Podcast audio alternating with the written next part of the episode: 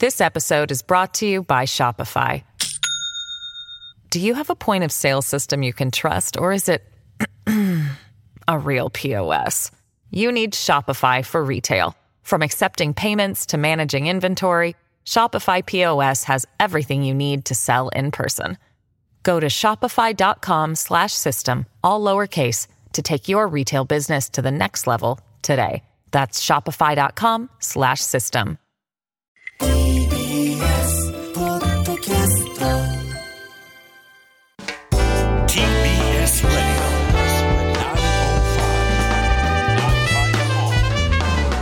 知る、わかる、動かす、荻上チキセッション。発信型ニュースプロジェクト荻上チキセッション、荻上チキと南部ひろみが生放送でお送りしています。ここからは特集メインセッション。今日のテーマはこちらです。メインセッションディスカッションモード。通常国会閉幕、ワグネルの反乱、タイタニックの潜水艇事故、あなたの気になるニュースは何ですか？ニュース座談会6月場所。番組月末恒例企画、はい、ニュース座談会のお時間となりました。2023年が半分終わったという悲劇的なニュースとともに、はい、この座談会をお送りしたいと思います。そうなんですね、はい、時間の都合で触れられなかったニュース、そしてさらにいろんな目線で語り合いたいというニュース、うんうん、それからリスナーの方からのリクエストも踏まえていろんなニュースについて話し合っていきたいと思います。はい、リスナーの皆さん気になるニュースまだ間に合いますので、お待ちしています。宛先 ss954@tbs co.jp までお送りください。では本日のゲストをご紹介します。お一人目は哲学者の永井玲さんです。よろしくお願いいたします。よろしくお願いします、はい、お願いします。永井玲さんは哲学研究と並行して学校、企業、自社、美術館、自治体など日本全国で哲学対話を行っています。著書に水中の哲学者たちなどがあります。はい、永井さんはこの6月どんなニュースが気になってましたか？いやもう本当に次から次へと起こり、まあ、毎回なんですけれども起こりまくっていてつくづく立ち止まれないというか、うんはい、もう目まぐるしいのでちょっと今日は皆さんとどれかゆっくり立ち止まってちょっとずつお話できたら嬉しいなというふうに思っております、うん、何かしらのニュースがすぐ飛び込んできますからね。はい、はい、お願いします。はい、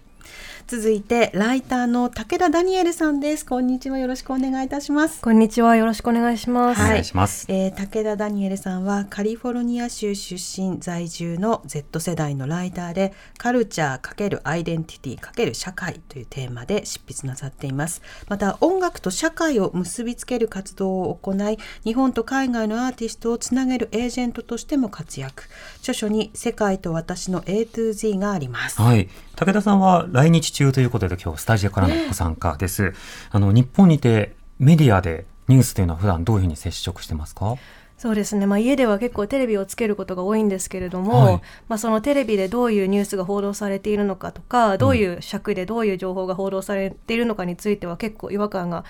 あることも多いので、まあ、今日はその辺についてもお話できたらと思います、うん、ちなみにテレビつけているときにどんな番組ではっとかへーって思ったりしました？結構例えばどのニュース番組でも同じことしか流さないとか、同じ時間帯に同じことを流すとか、はいはい、その視点の違いがなかったりすることとかもちょっと違和感がありますね。うん、またコメンテーターにいろいろ話させるけれども、しかしなんとなくのフレーミングというかくくりが同じとか、はい、そうしたようなこともありますかね。そうですね、もうふわっとしたコメントしか出なくて、結局これは批判なのか賛成なのかわからないとかいうのはありますね。共に受け止めるみたいなことを結構大事にしているような番組なのかもしれないですね、はい、今日はいろんなニュース語っていきたいと思います。お願いします。ではリスナーの方から早速メールがたくさん来ているものを紹介しましょう。はい、ではご紹介していきます。ラジオネームない方ですけれども、ありがとうございます、お送りいただき、先週閉会した通常国会では数々の重要法案が審議されていたにもかかわらず、テレビのニュース番組での報道時間がとても少ないように感じました。例えば入管難民法の改定案審議では、衆参の法務委員会で立法の根拠に関わる重要なやり取りがいくつもありましたが、テレビ報道では強行採決時のドタバタばかりが強調されていたような印象を受けました。いただいてます。それからラジオネームない方、ありがとうございます。ありがとうございます。私が大変に懸念したニュースは、入管難民法改定案が強行採決の末成立してしまったことです。今回の法案審議の中では、難民をほとんど見つけられないと発言した一人の参与員に多くの審査件数が割り振られていたことが判明しました。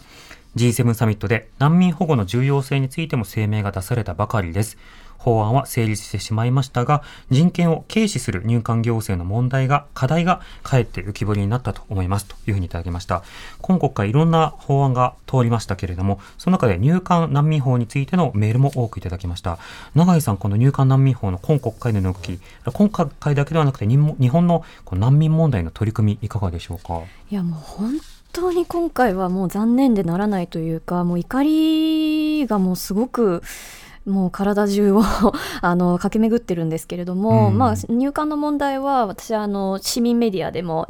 数多く取り上げたりですとか、はい、あとは運動もいくつか参加したりとかサポートしたりお手伝いしたりもしたんですけれども、何が悔しいかというと、やはりこの議論の皮をかぶったヘイトっていうのがもう非常に横行したということがかなり残念な点なんですね。でこれはやはりLGBT 理解増進法の問題でも同じようなことなんですけれども、これは何か素朴な感想ですとか素朴な不安ですとか、こんなことがあるんじゃないですかっていうような皮をかぶった、差別的意識っていうものが非常に SNS で見られたと。で、このような結果になってしまった上で、今じゃあ何が起きてるかっていうと、報道のされ方もありますが、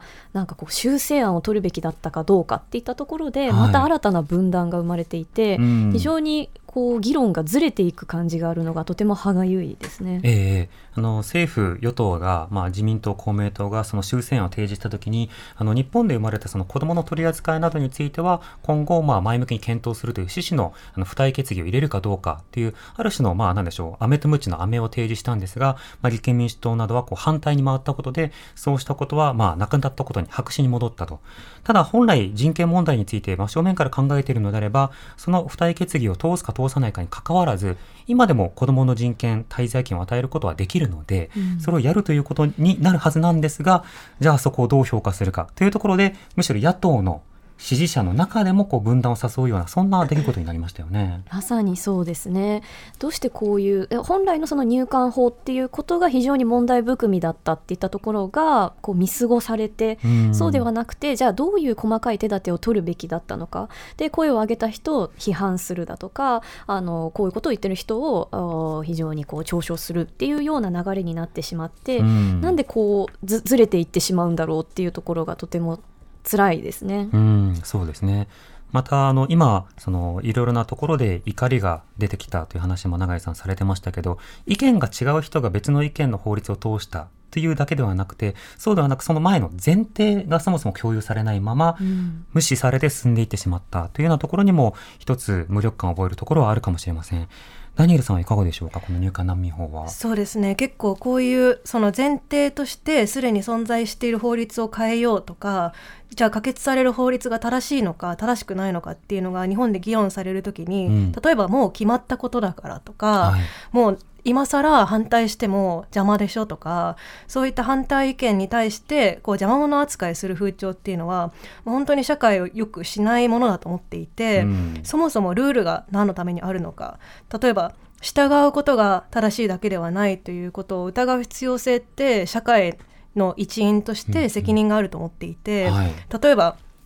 もう入管法に対して、例えば違法滞在しているから極悪犯って呼ばれたりとか、ネットではそういうリンチみたいなことが起きていますけど、じゃあ大前提として人間はどうあるべきかとか、そもそも国境って人為的なものだよねとか、ルールっていうのも全て人為的なものであって、人間は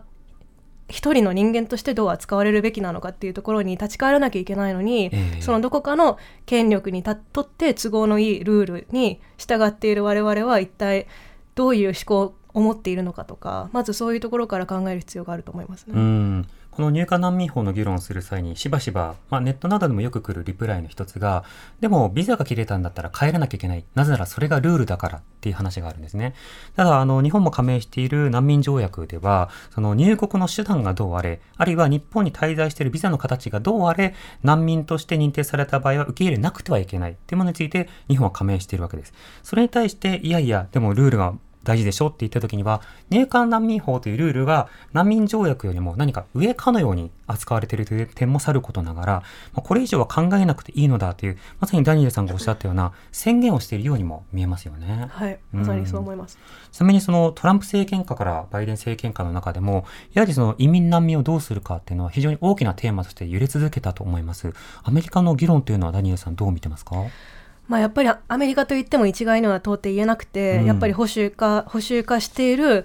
州もありますし、やっぱりリベラル化している州もあるし、本当に一概には言えなくて、日本で言ったら分断という言葉が使われるとは思うんですけれども、そのリベラルというか左派的な考えを持つ人の中では当然受け入れるべきであって、でもそこの議論において大事なのって、自分もいつか難民になるかもしれないからっていう目線もちょっと違うと思っていて、はい、それが本当の当事者の目線じゃないと思うんですよね。なんで自分が犠牲者になるときだけ、被害者になるときだけ慈悲を向けられるのかって、そういう問題ではなくて、もう人道とか倫理とかの話に立ち戻らなきゃいけないんですけれども、結構そういう、移民難民の問題をやり玉に上げて、そのヘイトの矛先にしているっていうのもよく見かけます。なるほど。確かに今の指摘は大事ですね。いつか自分もなるかもしれない。これはその立場の入れ替え性などを想像させることによって共感を招いたり賛同を招いたりっていうことはとても重要だし、私もテクニックとしては使うんですね。ただそれだと自分と異なる人とか自分と立場が違う人に対する共感を示すには実は不十分なんですよね。共感には単に自分が共感できるという情緒的共感だけではなくて、自分と異なるこの人はこう考えてるんだなということを学習するという認知的な共感があって、こうしたような共感については実は自分がいつかそうなるかもしれないと想像させるだけでは不十分なんですよね。だって自分は絶対そうならないって思ってる人には届かないわけですもんね。永井さん、この点いかがですか？そうなんですよね。だからその入れ替え性っていうその思考方法って、本当に一つの枠組みというか観点でしかないわけで、それはやっぱり物を考えるって、私は哲学の場を開くって活動してますけれども、本当に多様でないといけない。まず私が何なのか、あなたが何なのか、そして私たちの社会にとって何なのか、あなたたちの社会にとって何なのかっていう視点をたくさん持って深めていくことっていうのが本来議論であったりとか対話であるはずなんですけれども、どうしてももちろんすごく耳障りがいいので、じゃあ反対だったらどう？やだよねっていうのは説得の論法としてはあり得るんですけれども、議論とかもう少し本質的なところを考える上では一つの手段に過ぎないんだろうなっていうのは感じますね。そうですね。とりわけ今回の入管難民法の問題というのは立法事実というものが大きく揺らぎ続けました。一つはその牛間三田森さんが亡くなった件を受けて、棚上げされた法案がほぼそのまま通されたというようなこともさることながら、その間医療体制の充実を謳っていたにもかかわらず、例えば飲酒した上で、病児対応に当たっていたということが発覚をしたりであるとか、また難民審査の過程というものが著しく偏っているなど、今の行政そのものが法を遵守していない、あるいは不透明な状況であるということも指摘され続けました。永井さん、この点はどうでしょうか？とても何でしょうね、人間観というものを問い直させられるような法案だなということを思ったのは、これ本当に数多くの人が言ってますけれども、じゃあ人間を私たちはどういう眼差しで見ているのかと。で多くの場合、それ人間は人間でしょう、人間は大切、命ある存在とか、そういうような抽象的で曖昧なお話がありますけれども、この入管の問題っていうのはやっぱり人間を管理する対象というふうにとてもなんでしょうね、物質化するようにして、矮小化して眼差しているっていうようなあり方があらわになりましたよね。でそれはとても批判されていることなんですけれども、でもどうしてもそこを乗り越えられない。そこはさっきダニエルさんがおっしゃったような、いやだってルールを守ってないからでしょ、それだったらより管理していいじゃないか、より粗雑に扱っていいじゃないかっていうような暴論を許す余地を与えてしまう。その眼差しということが本当に問われているんですけれども、そうじゃないような仕方でどんどん進んでしまったことがとても残念だと思いますね。確かにそうした分類的な思考で、何か不良外国人みたいな人がいて、その人は事前に配慮することが妥当で、1日でもビザが切れたならばはい問題だっていうような格好になると。しかし人にはそもそも多様で、その書類が提出できないとか状況が変わるとか国の状況が変わることによって帰りにくくなった、帰れなくなるなどいろんな変化というものが起こりうるわけですよね、ダニエルさん、この点はいかがですか？そうですね、それにすいません、続いて関連するというのが、その人を役に立つとか、生産性というので考えすぎてはいないかっていうのは思うんですよね、はい、例えばその入管法に関して結構よくある議論として、もちろんその善良的な気持ちで言ってるとは思うんですけれども、例えば日本は少子高齢化社会だから、私たちは難民とかそういう移民の受け入れによって今後社会としてやっていかなきゃいけないみたいな、意見もありますけれども、果たして本当にそうやって人を労働力とか生産性みたいなところでだけ判断して、その存在していいかどうかの存在価値を認めるのは正しいのだろうかっていうこととか、あとちょっと話はずれるんですけど、全体的にこのような国会で重要なことが起きているときにニュースで必ずと言ってもいいほどゴシップが流される状況についても、自分はすごく、日本にいて違和感を感じましたね。前段の例えばその労働力がこれから足りなくなるでしょうっていうのは、これまた一つの説得の方で、人を損得で考える思考の人に、いや得しますよっていうふうにある種乗った上で説得する、これはこれで説得ツールとしても重要だと思うんですが、その語りが実際に持っているやっぱり枠組みっていうものは自覚しなくてはいけないですよね。つまり人を労働力として見る語りにある種乗っかった仕方で応答しているんだということ。実際移民研究では、例えば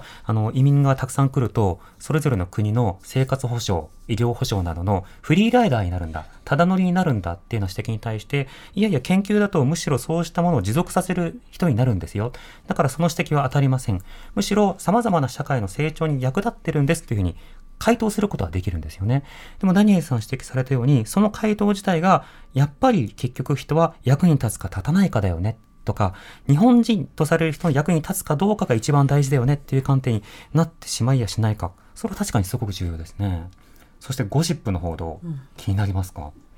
そうですね、こういうこと言うとすぐ陰謀論じゃないかとか言われるんですけど、全然そういう陰謀論とかいう次元ではなくて、実際にメディアのあり方とかを考えると、日本のテレビってやっぱり統一感もありますし、比較的カラーはそれぞれありますけれども、テレビのメインストリームのニュースを見るとやっぱりメインとして注目されるのは芸能人のゴシップだったりとか、大麻所持の逮捕だったりとか、不倫とかすごく話題になりましたよね、でも我々はその受け取る側として自分たちの生活にどれが一番大事なのかっていうのは自分たちで判断しなきゃいけない時が来てると思うんですよね、それこそ例えば事務所の性暴力や構造的な問題というものと、特定カップルの問題であるとか、あるいは個々人のさまざまな犯罪の疑惑の段階であるとか、ニュースバリューはいろいろと本当あるいは異なるんですけれども、でも漫然と私たちはそれぞれを見て、またやってるよとか、そうしたような格好で消費する側にすぐなってしまいますよね。そうですね、でもそれにつながってるのって、この国会の話もそうなんですけれども、自分たちはどっち側の立場なんだろうかっていう、そのスタンスの問題だと思っていて、結構その先ほど永井さんとお話ししていたんですけれども、どうしても権力者側の視点で物事を考えてしまう傾向に、特に日本にいるとあるなと思っていて、自分たちはどちらかといったらもう労働者だし平民なわけですよね、でも報道の中ではまるでその、芸能人を批判したりだとか、でもそういう芸能人の不倫ゴシップとかを根掘り葉掘り調べてワイドショーで延々とやってるのに、こういう入管法だったりとか、差別の法律だったりとか、増税だったりとか自分たちの生活に直結していることはほとんど時間が割かれないし、一体何が起きているのかもわからない、そういう報道がされている状況、そういう教育がされている状況ではもちろん興味も持ちづらいと思いますね。だいぶ前ですけれども、メディアの方々と行うシンポジウムに参加したときに、でもその人々はそうしたものに関心を持つから数字が取れるんですっていう話をしてたんですね。ただそもそも知らないことには人は見向きもしないので、一個一個学んでいく、考えるという習慣づけられている社会と、そうじゃなくて日々刺激的な情報ばかり与える社会とでは受け手も変わりますよという話はしたんです、そうしたある種その受け手ということを信頼しないメディアというものについても考えることが必要かなとは思いますね。続いてやはり国会のニュースなんですが、こちらリスナーの方からいただいてます、ラジオネームカミュの相棒さん、いつもありがとうございます。今月は LGBT 理解増進法なる法律が成立しました。本来であれば LGBT 当事者への差別禁止こそが必要とされています。しかし、日本維新の会や国民民主党によってすべての国民が安心して生活できるよう留意するといった文言が追加され、本当にひどい内容の法律となってしまいました。これでは LGBT 当事者が安心を脅かす存在であるかのようです。今月6月はプライド月間です。それなのにひどい法律が作られ、LGBT 当事者、特にトランス女性へのバッシングが吹き荒れ続けていて、本当に胸が痛みますといただいています。またラジオネームのない方、ありがとうございます。ありがとうございます。 LGBT 法案の山谷恵理子氏の指摘が気になりました、趣旨は LGBT 排除の理論です。旧統一教会と自民党の関係は解明されていません。山谷恵理子氏は旧統一教会と密接な関係を疑問視される人物です。改めて旧統一教会と自民党との関係を徹底追及すべきではないでしょうか。他、今回の国会での LGBT 理解増進法をめぐる議論が当事者のための議論というよりは、当事者に権利を与えると様々にマジョリティの側が不安になってしまうじゃないかというような議論がされていたのが残念だというメールが寄せられました。ダニエルさん、この LGBT 理解増進法などをめぐる議論はいかがですか？いや、本当に自分も当事者ですし、周りの人たちにも当事者がたくさんいて、で皆さんが思っているよりも本当に当事者っていうのは身の回りにたくさんいるし、もしかしたら自分が気づいていないだけで当事者かもしれないっていうことはまず大前提として言っておきたくて、LGBT のこの理解増進法っていうことに限らず、そうやってマイノリティを抑圧するような法律だったりとか、どんどん社会が形成されていくのって、先ほどその当事者として考えるのはあんまり良くないんじゃないかって言ったばかりなんですけれども、もちろん自分が住む社会において自分が今後どういう社会を作っていきたいのかっていうのも考えていってほしいですし、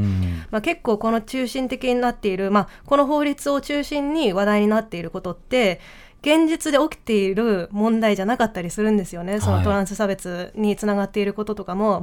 トイレ風呂とかそういうことばっかり出てくるんですけど、もっと本当は現実の問題って多様でたくさんの視点が必要であったりするし、実際に差別の被害に遭っている人の権利は未だに守られていないんですよね。でそういう人たちの権利が、その風呂とかトイレとかそういう話は置いておいて、基本的な権利は守られていない状況においてマジョリティの権利や特権性についてもっと自覚的でありたいと思うし、マイノリティ、この LGBTQ に限らずマイノリティの人たちに権利が、基本的な人権が与えられたところで自分たちの権利がなくなるとか自分たちの特権がなくなるって考えてしまう、その感情はどこから来るのかというところにはやっぱり向き合ってほしいですし、やっぱりその当事者と話していて、この法律によって自分が直接的に今すぐ影響は受けないかもしれないけれども、この差別的な法律から来る、社会の中でのバックラッシュとか、ここから生まれる偏見によってさらに自分がカミングアウトしにくくなるとか、さらに自分が周りの人に仲間がいないのかな、助けてくれる人がいないのかなって思ってしまうような心苦しい気持ちはすごく毎日のように聞きます。こうした法律が通る前の段階での国会審議の中でも様々に問題のあるやり取りがあった点、永井さんいかがでしょうか？これも本当にもう力が抜けてしまうんですけれども、さっきそのダニエルさんが特権という言葉を出したんですけれども、こうやっぱりマジョリティっていうのはどういう存在かっていうと、特権を持っている存在なんだっていうことを最近ようやく言われ始めて、でその特権っていうのはしかも本人にとって困らない、これが普通だと思っているので、自分が特権を持っているってことに気づけないってことはよく言われますよね、だからこそそのマジョリティの人がもう安心できないんじゃないかっていうようなこう話が出てきてしまう。やっぱりそういうマイノリティの眼差しっていうところにしっかりこう社会が向こうとすると簒奪感を得てしまうわけですよね、奪われてしまう、でよりこう攻撃的にこうなっていって、自分の権利を守らないとっていうようなこう戦闘態勢に入ってしまうっていうような非常に悪循環があるなというのはとても感じていますね。人は一般には他人に対しての攻撃を抑えようというような感覚があるとされているんですが、しかしながらそれが外れる例外というのはいくつかあって、そのうちの一つが相手が先に攻撃してきたという感覚なんですよね。そうした点でいうと、自分たちが持っているもの、別に誰かから奪ったわけじゃないのにっていうふうに主観的に思ってるんだけど、それに対していやちょっとそれ見直してみたらって言ったら奪おうとしてるとか攻撃されたって感じる、こうした見える風景の違いというのは永井さん大きいかもしれないですね。いやそうですね。しかもこういうお話をするときにさっきもね入管の時にこう議論の皮をかぶったヘイトが蔓延してるってお話しましたけど、こちらも本当に同じ状態で、で普段こう私たちは割とこういうことがありましたっていうとそのまま飲み込むんですけど、ことが多い傾向にあると思うんですけど、でもなんかこういう法案こういうマイノリティへの眼差しっていう話をすると突然クリティカルシンキングをこう発揮しだして、でもこういう時こうなるかもしれないみたいな、非常にこうそれ例外中の例外っていうか、まだねダニエルさんおっしゃってたけどそれ現実にないみたいなこととか、もう激しい思考実験が始まってしまって、そういうなんか全然それこそ本当に本質的じゃないところに行ってしまう恐怖だけが煽られていくっていう議論もよく見ますよね。確かにネット上でそうしたようなことを選択的懐疑主義って名付けている方がいましたけど、面白い、いろいろある中である部分にだけはめっちゃ疑う、あとは大体スルーしてるんだけどそこだけはちょっとね、こんな可能性もこんな可能性もあるんじゃないかって疑いやす対象が実は社会的マイノリティに対して向けられる場合、本人の主観としてはあくまで論理の話してるんだけども、でもその相手何を選んで疑ってるのかというと、それ明らかにやっぱりマイノリティバッシングだよねってことはありますよね。ありますね。いい言葉ですねそれね。でも確かに実際としてこうしたような話に言うと、でもマジョリティとして不安になっただけでヘイトになるのかとか、先ほど風呂トイレみたいな話ありましたけど、そうしたことを考えてツイッターで心配だよねって言っただけでヘイトになるのかっていうような反応する方もいると思います。この点永井さんいかがですか？そうですね、とても難しい問題ですけれども、じゃあそれがヘイトかヘイトでないかっていうことを心配するとかことはもちろんあるとは思うんですけども、じゃあそれを判断するとかそこの議論なのかな今っていうこともあるんですよね。この私のこれがヘイトなんでしょうか、これ大丈夫ですか、これ差別ですかっていうような心配もちろんわかるんだけど、今そこを議論してるところなんだっけって、今現にとてもこういう問題がありますよねって、それはあなたの心配は確かに大切なんだけれどもっていうのはちょっと目にすると思うところではありますね。そうですね。ダニエルさんいかがですか？そうですね、これってその永井さんが今おっしゃってたことって、ブラックライブズマターの時も例えば自分は声を上げたくないのに無理やり声を上げろと言われているみたいな意見もすごくあったんですけど、そもそも別に声を上げなきゃいけないって自分は思わなくて、それよりも声を上げている人の邪魔をしないでほしいっていうふうには思うんですよね。でその選択的っていう話をしていたんですけれども、例えばそもそも当事者の声が聞かれないし、大前提として抑圧されている、すでに差別されている層であるから、なかなか声も上げにくいし後ろ盾も得にくい、だからこそターゲットにしやすい対象であるっていうのを、その差別的な人たちは内心は自覚をしつつも、例えば自分の権利が奪われるとか自分の安心がっていうふうに、論点のすり替えだと思うけれども、例えば実際に本当に心配されるようなされるべき問題っていうのはたくさん起きているし、例えばアメリカだとその保守層の中で例えば実際にグルーミングをしているのは例えば保守的な人だったりとか、その教会の神父だったりとかっていうのはずっと長年問題にはなっているんですけれども、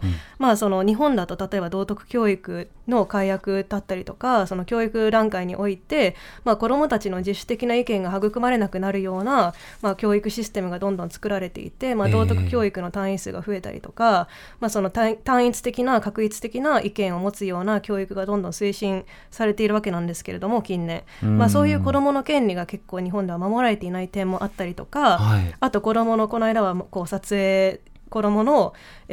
水着の撮影問題だったりとか、あと性的同意年齢だったりとかもいろいろ話題にはなっているんですけれども、実際問題そういう議論されるべき問題が現実にすでに起きているので、なんかそういう話につながればいいのになっていうふうに思いますね。実際にある被害をどうするかということ、実際にある差別をどうするのかということ、例えばトランスジェンダー問題を訳された高井ゆとりさんはインタビューでしばしばトランスジェンダーの問題は何ですかと聞かれると最初に貧困の問題を挙げますというふうに答えるんですよね。でその他にも例えば就職差別の話とか、あるいはそのいろいろなその見た目に対する他人からのジャッジの話とか、いろんな問題がある中で真っ先に思い浮かべられるのが自分の体がどうなっているかを他人にジャッジされるとか、そうしたところばかりに議論が続けられていること自体どういった意味を持つのかということも考えさせられるところはあります。でそこが差別かどうかっていうのことについての線引き以前に、今どういった困りごとがあるのかという人の声を聞くというのはとても重要かと思います。今ダニエルさんから性犯罪や性被害の話も少し出てきましたが、今国会は他にも性犯罪の規定を見直す刑法改正というものが行われたり、一方で児童虐待防止法の改正は見送られたり、それからマイナンバー法であるとか防衛費についても議論がありました。こうした国会の他の論点については永井さんいかがですか？そうですね、今回、通常今回の国会が、全て終えてですね、こう見たところ、全体としてこれ何が起こってたんだろうっていうことをちょっと考えたんですよね。でおっしゃった通り入管法改定案だ、入管法だったりとか LGBT 理解増進法、そしてマイナンバー法等々を見たところ、なんか何国会だったか、名付けたいなって思い始めて、じゃないと本当忘れちゃうというか、また相変わらずいつの間にか決まってたことがあったなというふうに終わっちゃうので、全体として何が起こってたのかなっていうと、それもずっと入管の時からずっと問題になってる、やっぱ管理しようとするっていうような観点がとても色濃く出た国会だったのかもなっていうのは思いましたね。これはなんかぜひ皆さんのお話も考えも聞いてみたいなと思っています。ダニエルさん、この管理という目線いかがですか？そうですね、結構日本のニュースだったりとか政治システムなどを客観的に見ていてすごく思うのが、割と皆さん受動的になっていて政治に対する信頼があるのかなっていうふうに一見思ってしまうんですけれども、やっぱり日本に住んでいる方と話すと政治に対する信頼よりも不信感の方が本来強い人の方が多くて、不信感はあるけれど実際何が起きているのかわからないし、おそらく自分は死なないだろうから何が起きてもぶっちゃけそんなに気にならないぐらいの感じなんですよね。あとはその政治が良くないことは分かっているけれども、自分が何をできるか分からないし、例えばそのマイナンバーとかも良くないことがたくさん起きていることだったりとか、自民党の賄賂みたいなことに成り立っていたりとか、あとはそのすでにこうそもそもデジタル面において、国がまともなことをできたのかっていうと多分できたことがないと思うんですけれども、それなのに無理やり進められていることに対して違和感はあるんですよ。皆さん違和感はあるけれどそれに反対しないっていうのがやっぱり問題っていうと言い切りになってしまうんですけれども、課題だとは思います。決まったことを方向転換しようっていう、あまり成功体験というかそうしたものが身近にないっていう感覚ですかね。そうですね、でもそれってやっぱり例えば小学校の段階とか中学校の段階とかでもちろんこれ前提としていつも言っとかなきゃいけないのが、アメリカがいいと私全然思ってなくて、クソの国アメリカって大前提を言っとかないと、すぐにアメリカの方がいいって言いたいのかって言われるんですけど、アメリカで日本下げだろう、いやそうじゃないと、全然そうではなくてもうアメリカも問題だらけで、その上で言うとアメリカの場合だと、例えば子どもたちの間で議論をすると、あえて自分はそう信じていなくてもあえて反対意見を言ったりとか、じゃあこの場合はどうなのみたいなことで議論を発展させることこそが有意義な意見としてされるんですよね。その結果として大人になってすごい面倒くさい話が増えるっていうのはあると思うんですけど、日本の場合は結構、子どもたちのそのなんていうんですか、学級委員会とかにおいて、これを賛成の方とか異議ありの人は手を挙げてっていうと多分出さないじゃないですか、めんどくさい予定帳は。僕が学んだ時は、付け足しがある方は言ってくださいって言われてで子供の頃から付け足しですって言うんだけど反対ですはなんか推奨されなかった感じがありますね。そうですよね。でそうなるとやっぱり本当は反対だけど、いやここで早く帰りたいしめんどくさいしみんなに嫌われたら嫌だから言わないっていうのが結構子供の頃から染みついてると思うんですよね。和の精神だみたいなことを、言う人もたまにいたりしますけれども、その輪ってなんじゃいっていうことを自分の目で一旦憲法17条読んでほしいなと思いますね。あんまりいいこと書いてないですよ本当に僕の価値観だとさて先ほど関連のニュースがあったのでこちらのメールも、ラジオネームメロディーさんからいただいたメールです。どうもありがとうございます。今月気になったニュースたくさんあるんですが、私にとって大きな問題の一つは、4月から引き続きジャニーズ事務所における児童性的虐待です。虐待そのものだけでなく、現在の事務所が事態を非常に甘く見ていて形ばかりの対応しかしていないことが恐ろしいですけれど、ここ数日企業の株主総会が行われ、ジャニーズのスポンサー企業やテレビ局の株主さんから厳しい声が上がっているのが分かり、まともな感覚の人がいるんだと心強く思いましたといただいてます。先ほど永井さんが管理について問うた国会だったという話ですけど、世の中には社会とかあるいは権力がある人が子どもとか女性とか場合によっては男性被害者も含めてあるいは性的マイノリティの被害者も含めてそうした管理を我が物としてきたというものについて今回ようやく議論になっている面もあるんじゃないかという指摘もあるかと思います。永井さんいかがですか？そうですね、これも一つの管理の形なんだろうなっていうのは思うところですよね。まずその子どもっていうものを管理するあるいはもののように扱うっていうようなあり方があったのと、そして情報を管理するっていうことをしていたわけですよね、ジャニーズ事務所っていうのは。テレビに出すとか、あるいはその雑誌報道とかに対して抑圧するとか。そうですよねとかで、もちろん忖度していたっていうことも大いにあると思いますけれども、この情報に触れてはいけないんだっていうふうに、メディア側もとても恐れるっていうような、とても今回だからずっと同じようなことが繰り返されているのかもしれないですね。なるほど。一連の報道などはダニエルさんどう見てましたか？はい、そうですね、自分自身その音楽業界でも働いているので、ジャニーズはもちろんアイドルなんですけれども、アイドルという連続性で考えるとそのアーティストのもの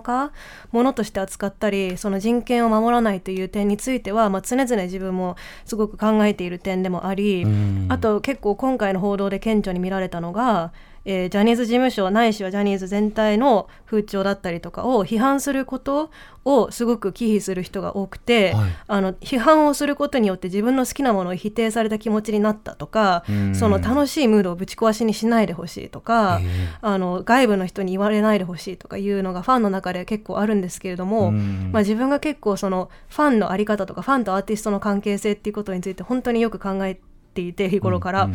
で、結局は本当は人間として自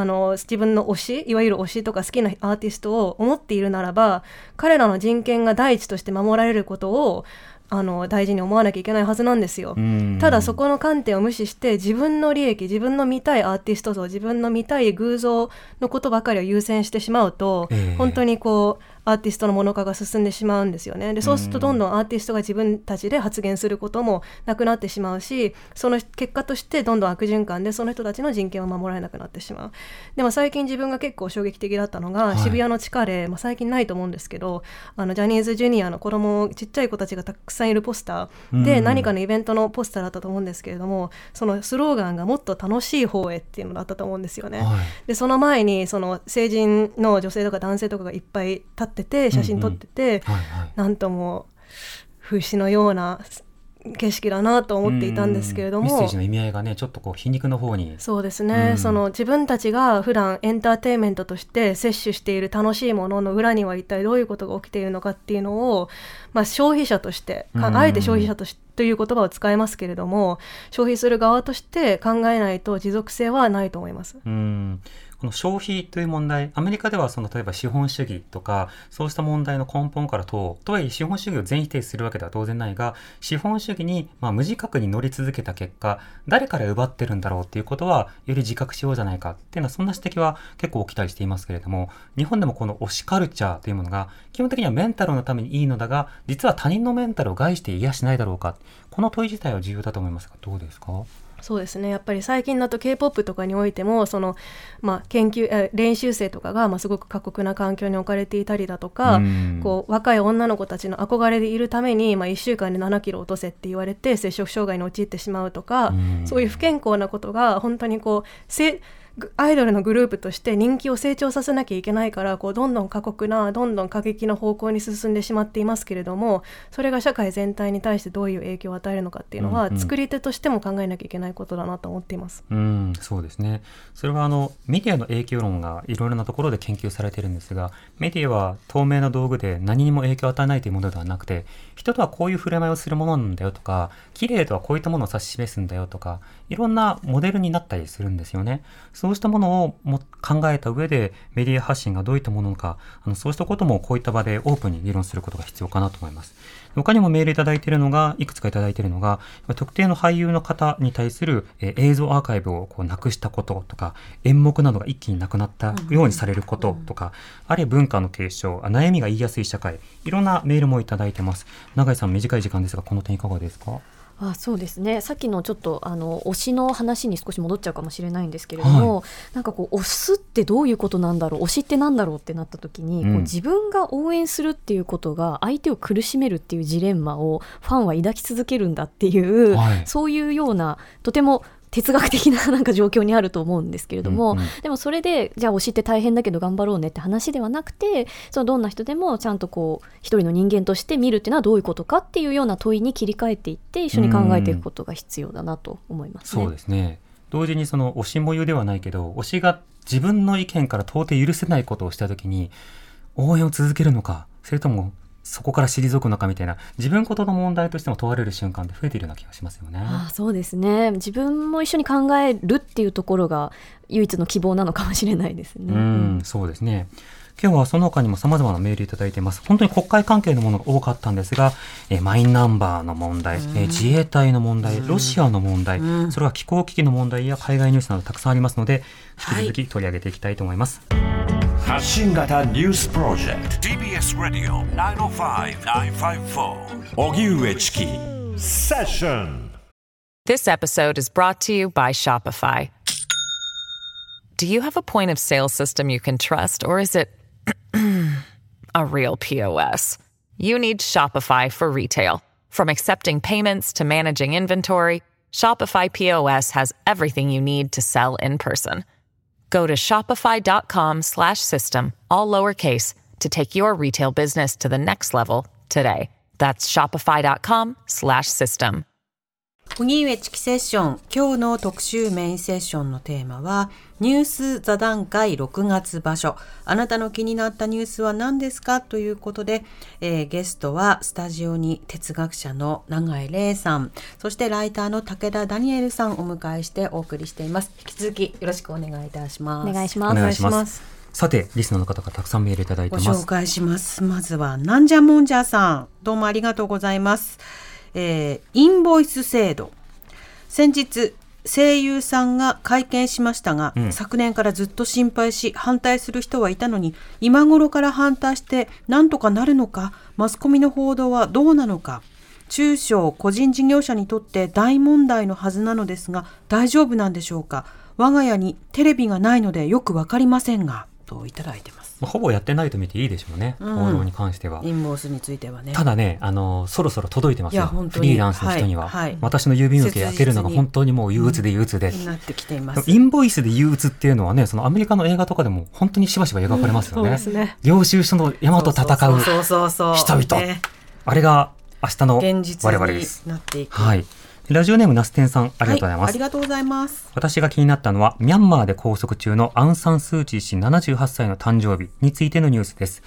アンサンスーチー氏の次男キム・エアリスさんは誕生日に合わせて公表したメッセージの中で、民主主義国である日本やインドがミャンマー国軍を支援していると名指しで批判しました。他の G7 諸国はミャンマー国軍に対し経済制裁を行っていますが、日本もミャンマー国軍を利するような ODA のあり方を見直し、アウンサンスーチー氏の解放や民主化の回復についてもっと強く働きかけていくべきではないでしょうか、といただきました。続いてラジオネームスネークさん、いつもありがとうございます。今月もたくさんの気になるニュースありましたが、自衛官候補生による銃撃事件には強い衝撃を受けました。ロシアのプーチン政権によるウクライナ侵攻以降、防衛力の強化が議論されていますが、防衛力を支える自衛官の採用や育成、自衛官の人権に配慮した環境整備についても真剣に議論しなければいけないと、今回の事件と元自衛官の五ノ井里奈さんが訴える深刻なセクハラ被害の実態から強く感じていますといただいてます。はい。昨日はね、そのインターネット上で話題となっていたのが、その風呂を覗くという行為をあまりに矮小化するような建設というのがあって、ニュースでそういったその修学旅行中の覗き行為や盗撮行為が問題になったことに対して擁護する動きというのもあったんですね。そうしたことも合わせて考えなくてはいけないでしょう。匿名希望の方、ありがとうございます。はい、未だに日本のいわゆるメジャーシーンと言われるアーティストが音楽以外のスタンスを表明しない人が多くて、作品が良くても何を考えているかわからないので素直に押せないことがあります。そのあたりの考えをダニエルさんに聞きたいですというふうにもいただきました。いろんなメールいただきましたが、まずはダニエルさんいかがでしょうか。そうですね、まあ、そういうふうに言っていただけることすごいありがたくて、やっぱりそういう意識のあるリスナーから全ては始まるというか、いくらアーティストがそのような主張なり発言をしたくても、リスナー側がそれを支援してくれない場合だと本当に苦しいので、そういう気持ちを持って連帯してくれることはすごくありがたいと思います。あと自分自身もそのアーティストを裏方として支える側としてすごく変化は起きていると実感していて、やっぱりコロナ前と今で比べると、以前だったらアーティストが選挙に行こうって言っただけでちょっとアーティストとして政治的発言はどうなのって言われていたものが、今だとやっぱり、リスナー側も自分の全員が全員ではないんですけれども、自分がどういうアーティストを信頼したいのかっていうのを、買い物は投票というような考え方で取捨選択している人が増えているというふうには思います。なので今だと例えばなんていうんですかね、思想が強くて支持したくないっていう人ももちろん出てきますけど、同時に自分はこのアーティストをきっかけに政治について学べたりとか、当事者意識を持てるようになったから感謝しているっていう人もいっぱいいますし、その辺は結構転換期だなというふうに実感しています。そうですね。あとは選挙に行こうからさらに一歩踏み込むっていうことができるのかどうかっていうのも一つのポイントで、多分維新のトップと並んでテレビに出る吉本がとかっていうのは別に問題化されず、例えば総理に公的な場でゲストに来てもらってよいしょするっていうのはあまり問題にならないが、次は軸を落とそうぜって言った瞬間に、はい、政治的発言ということになるっていう線引きがあるじゃないですか。こうしたラインって何が線引きしているのかっていうことはちょっと考えてほしいですね。まさにそう思います。はい、永井さんどうですか。本当にね、私はD2021 っていう坂本龍一さんが呼びかけて作った団体にで一緒にメンバーといろいろなことを開いてるんですけれども、やっぱり主にミュージシャンの方、アーティストの方一緒にいろいろ声を上げていて、本当に何でしょうね、もちろんいらっしゃるんですよ。声を上げてる人は もちろん少ないですけどいて、そういう人をじゃあどうやってこう一緒に、応援するっていうとちょっと遠いので、どうやって連帯していけるかっていったところをもう少し開きたいですし、やっぱ何より大事なのは声を上げてる人を邪魔しないっていうことですよね。攻撃しないっていうことをきちんとそこはちゃんと立ち返っていきたいなっていうのは思いますね。永井さんよく演説されたりとかツイッターで発信されたりするじゃないですか。演説ってアクションの場でね、デモとかの場で、あれですけどね。で、それに対するリアクションを見てると、違う意見からそうじゃない意見です、それは間違ってます、私の意見の方が正しいですっていうよりは、なんか言い回しとか、あるいはそんなこと言うなとか、言ってることやフレーズに対して反発をして、でも別に対案を言ってるとか、反対意見を言ってるわけじゃないけど攻撃だけは来るっていうケースが結構目立ってる気がするんですよ。これはどうお感じになりますか。特に私は、女性なので、もっと笑えとかはもっと笑えと、なんか女なんだからもっと笑えとか演説でなんですよ。で笑ってじゃあ今度は笑うとヘラヘラするなとか、なんかそういう身振りの方でやっぱりそういう言葉が集中しやすい属性にあるなというのは思いますし、若い女性、若いかどうかちょっといろいろ異論あるかもしれないですけれども、なんかそういう本当に属性で見られて、それによって内容で判断ではないっていうところがとても、他のアーティストもとてもそういう目に合ってるんだろうなっていうのは想像しますよね。なるほど。内藤浅尾という社会学者はね、そのいじめ研究の中で表情罪っていう言葉を使ったことがありますけど、お前の表情が気に食わない、もっと笑うな、ヘラヘラするな、なんだその顔は、睨んでんのか、むくれてんのかっていうことで、いくらでも叩く口実がつけられるっていうのがありましたけど、それは単にいじめ問題だけじゃなくて、社会運動へのある種、反応としてもよくあるんですね。ダニエルさんいかがですか。そうですね、トーンポリシングっていう言葉が結構日本では使われるようになっていて、そういったように日本でかつては存在しなかったワードが、英語から輸入されて概念として知られるようになるっていうのは、言葉による思想や価値観の選択肢の広がりっていうのは最近すごく感じるようにはなりましたね。ぱり概念によってその気づきが得られたりとか、しかし一方で本来ないはずの問題というものがあるかのように語られたりとか、言葉って諸刃の剣だよねっていうことは自覚したいですよね。確かにそうです。リスナーの方からさらに紹介していきたいなと思います。はい、ラジオネーム NTT さんからいただいたメールです。どうもありがとうございます。今月私が気になったニュースの一つは1週間前のプリゴジンの乱です、日本のテレビなどのメディアの反応が鈍く、この反乱について報道がリアルタイムではほとんどなく、私はツイッター経由で海外の情報を見たりしていました。しかしツイッター内では一見なるほどと思えるけれど、結局は素人の憶測でしかない話も多く流れてきました。メディアの不在が影響したのではないでしょうか、といただいています。はい、当日そのツイッターでは NHK 今こそ受信料を使う時だっていう書き込みをたくさん見ました ね。たぬき村の直子さん、はい、ありがとうございます。いつもありがとうございます。いつも、はい、ワグネルの反乱の続報が気になります。ロシア軍が内側から崩れていったり、まずはウクライナへの攻撃が収まりそうだと期待しています。戦争の終わりが見えてきたのでしょうか、といただきましたが、実際にはその逆のことが今後起きるだろうということが指摘されていますね。はい、このロシア関係のニュースについては永井さんいかがですか。さっきダニエルさんも言葉出してましたけど、まさにさっきまでそのダニエルさんとお話ししてた時に出てたキーワードの権力者目線っていうことがすごく、今回も重要だなと思っていて、こうパワーを持つ側から見てしまう、私の信頼しているアジカのごちさんが武将目線っていう、武将戦国武将の武将目線っていう言葉を使ってて、武将で言えば誰みたいな、いやいや大体の人は武将以外の何かですみたいなみたいなね、そういうようなこう常に権力者パワーを持つ側だと何かこう錯覚して話してしまう、語ってしまう。そしてそのニュースを見る時の視点も常に権力者に向いてしまうというところが同時に言えるなって今回思ったんですよね。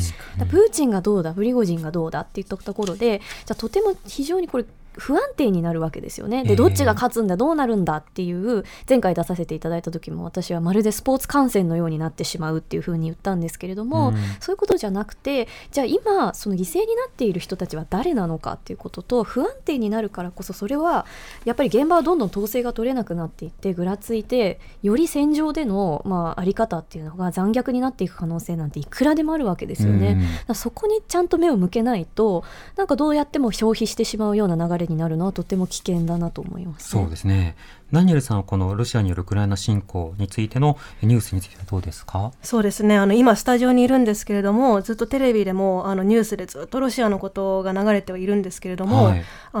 関心を持つことはいいことだと思うんですけれども、じゃあ自国の政治に対して同じ熱意はあるのかっていうふうに考えてしまうんですよね。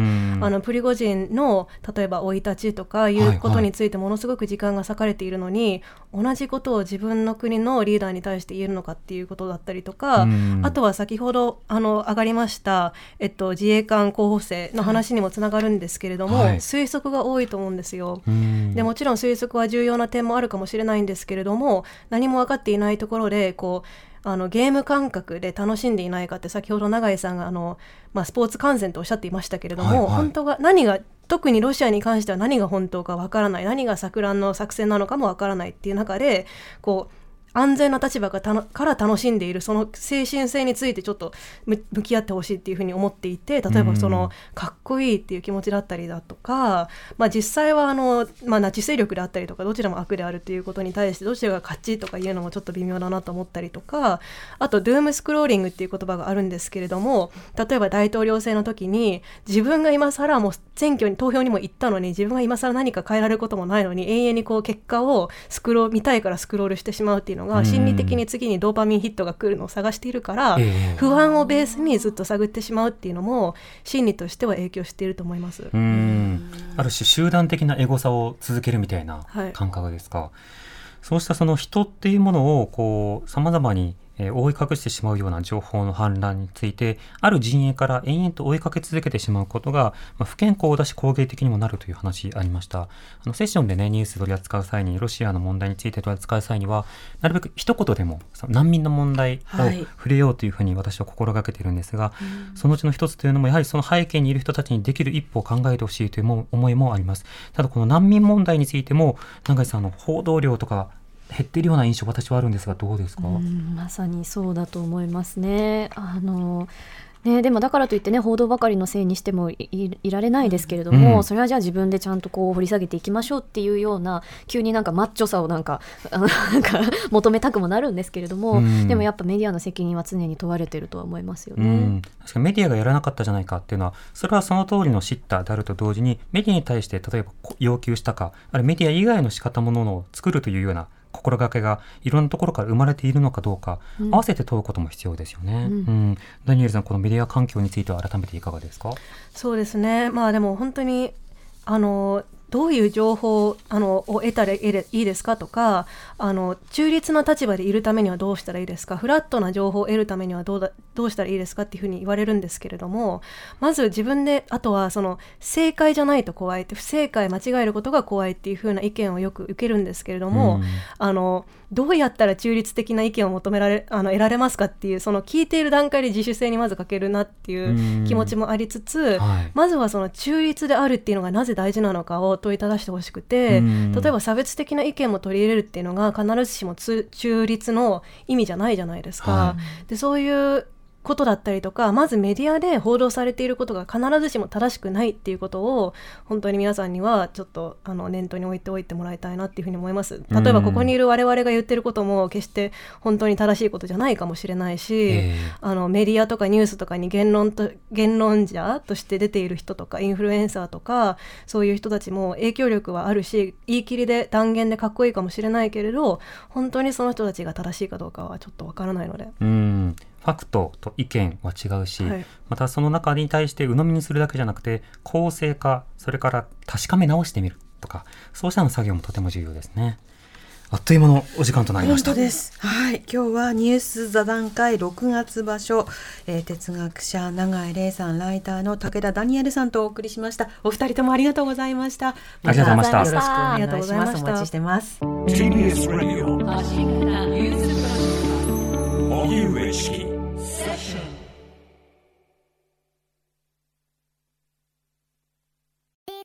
TBS ラジオポッドキャストで配信中。ゼロプリラジオ聞くことできる。パーソナリティは LGBTQ、 ハーフ、プラスサイズなどめちゃくちゃ個性的な4人組クリエイターユニット、午前0時のプリンセスです。ゼロプリラジオ。もう好きなもん食べな。好きなの何でも鍋に入れたら鍋なんだから。マクド鍋に入れちゃおう。そしたら全部鍋。おならが出ちゃったことを何て言いますか？プリグランスバズーカ。おしゃれではないよ。ゼロプリラジオ。笑ってるやん。こんな感じになります。笑い方海賊になります。おうち最後にこの CM 聞いてるみんなに一言。お前なんで言った？とにかく聞いてください。ゼロプリで検索。ゼロプリラジオ、毎週土曜午前0時に配信。それではポッドキャストで会いましょう。せーの。ほなまた。ゼロプリラジオ。